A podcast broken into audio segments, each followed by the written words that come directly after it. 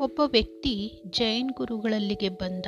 ಗುರುಜಿ, ಬದುಕಿನ ಯಾವ ಜಂಜಾಟಗಳು ನನ್ನನ್ನು ತಾಕಬಾರದು. ಯಾವ ಖುಷಿಯೂ ನನ್ನ ತಲೆಗೇರಬಾರದು. ಸದಾ ಕಾಲ ಸಮಚಿತ್ತದಿಂದ ಬದುಕಬೇಕೆಂದರೆ ಏನು ಮಾಡಬೇಕು ಎಂದು ಕೇಳಿಕೊಂಡ.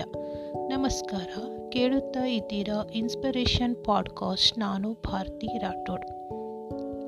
ಆಗ ಜೈನ ಗುರು ಹೇಳಿದ ತುಂಬ ಸುಲಭ. ಒಂದೇ ಒಂದು ಮಂತ್ರವನ್ನು ನೀನು ಸದಾ ನೆನಪಿನಲ್ಲಿ ಇಟ್ಟುಕೊಂಡರೆ ಸಾಕು.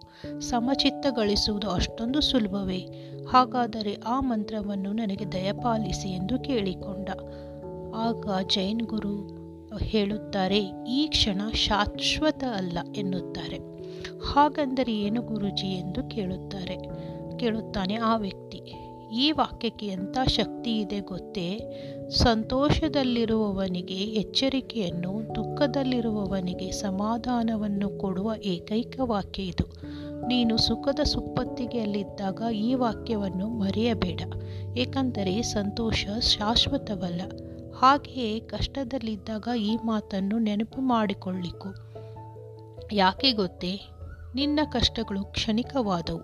ಎಲ್ಲ ಸಮಸ್ಯೆಗೂ ಪರಿಹಾರವಿರುತ್ತದೆ. ಸಮಚಿತ್ತದ ಬದುಕೆ ಇದಕ್ಕೆ ಬದುಕಿಗೆ ಇದಕ್ಕಿಂತ ಬೇರೆ ಪಾಠ ಬೇಕೇ ನಿನಗೆ? ಬದುಕೇ ಕ್ಷಣಿಕ ಎಂದ ಮೇಲೆ ಕಷ್ಟ ಸುಖಗಳು ಶಾಶ್ವತವೇ?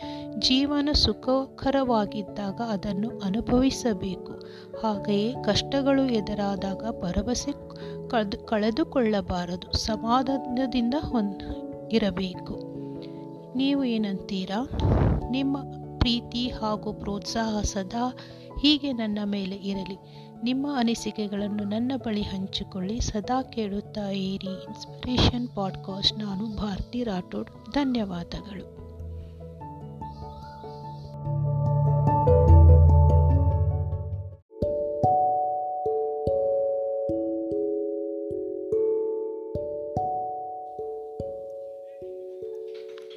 ಒಬ್ಬ ವ್ಯಕ್ತಿ ಜೈನ್ ಗುರುಗಳಲ್ಲಿಗೆ ಬಂದ, ಗುರುಜಿ, ಬದುಕಿನ ಯಾವ ಜಂಜಾಟಗಳು ನನ್ನನ್ನು ತಾಕಬಾರದು. ಯಾವ ಖುಷಿಯೂ ನನ್ನ ತಲೆಗೇರಬಾರದು ಸದಾ ಕಾಲ ಸಮಚಿತ್ತದಿಂದ ಬದುಕಬೇಕೆಂದರೆ ಏನು ಮಾಡಬೇಕು? ಎಂದು ಕೇಳಿಕೊಂಡ. ನಮಸ್ಕಾರ. ಕೇಳುತ್ತಾ ಇದ್ದೀರಾ ಇನ್ಸ್ಪಿರೇಷನ್ ಪಾಡ್ಕಾಸ್ಟ್. ನಾನು ಭಾರತಿ ರಾಠೋಡ್.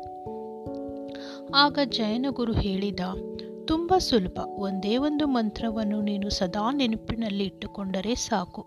ಸಮಚಿತ್ತ ಗಳಿಸುವುದು ಅಷ್ಟೊಂದು ಸುಲಭವೇ? ಹಾಗಾದರೆ ಆ ಮಂತ್ರವನ್ನು ನನಗೆ ದಯಪಾಲಿಸಿ ಎಂದು ಕೇಳಿಕೊಂಡ. ಆಗ ಜೈನ್ ಗುರು ಹೇಳುತ್ತಾರೆ, ಈ ಕ್ಷಣ ಶಾಶ್ವತ ಅಲ್ಲ ಎನ್ನುತ್ತಾರೆ. ಹಾಗಂದರೆ ಏನು ಗುರುಜಿ ಎಂದು ಕೇಳುತ್ತಾರೆ, ಕೇಳುತ್ತಾನೆ ಆ ವ್ಯಕ್ತಿ. ಈ ವಾಕ್ಯಕ್ಕೆ ಎಂಥ ಶಕ್ತಿ ಇದೆ ಗೊತ್ತೇ? ಸಂತೋಷದಲ್ಲಿರುವವನಿಗೆ ಎಚ್ಚರಿಕೆಯನ್ನು, ದುಃಖದಲ್ಲಿರುವವನಿಗೆ ಸಮಾಧಾನವನ್ನು ಕೊಡುವ ಏಕೈಕ ವಾಕ್ಯ ಇದು. ನೀನು ಸುಖದ ಸುಪ್ಪತ್ತಿಗೆಯಲ್ಲಿದ್ದಾಗ ಈ ವಾಕ್ಯವನ್ನು ಮರೆಯಬೇಡ. ಏಕೆಂದರೆ ಸಂತೋಷ ಶಾಶ್ವತವಲ್ಲ.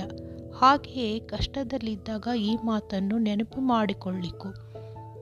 ಯಾಕೆ ಗೊತ್ತೇ? ನಿನ್ನ ಕಷ್ಟಗಳು ಕ್ಷಣಿಕವಾದವು. ಎಲ್ಲ ಸಮಸ್ಯೆಗೂ ಪರಿಹಾರವಿರುತ್ತದೆ.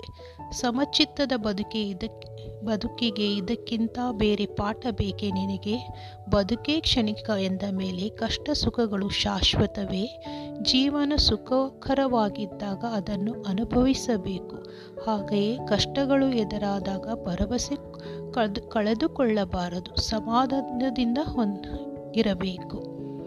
ನೀವು ಏನಂತೀರಾ ನಿಮ್ಮ ಪ್ರೀತಿ ಹಾಗೂ ಪ್ರೋತ್ಸಾಹ ಸದಾ ಹೀಗೆ ನನ್ನ ಮೇಲೆ ಇರಲಿ.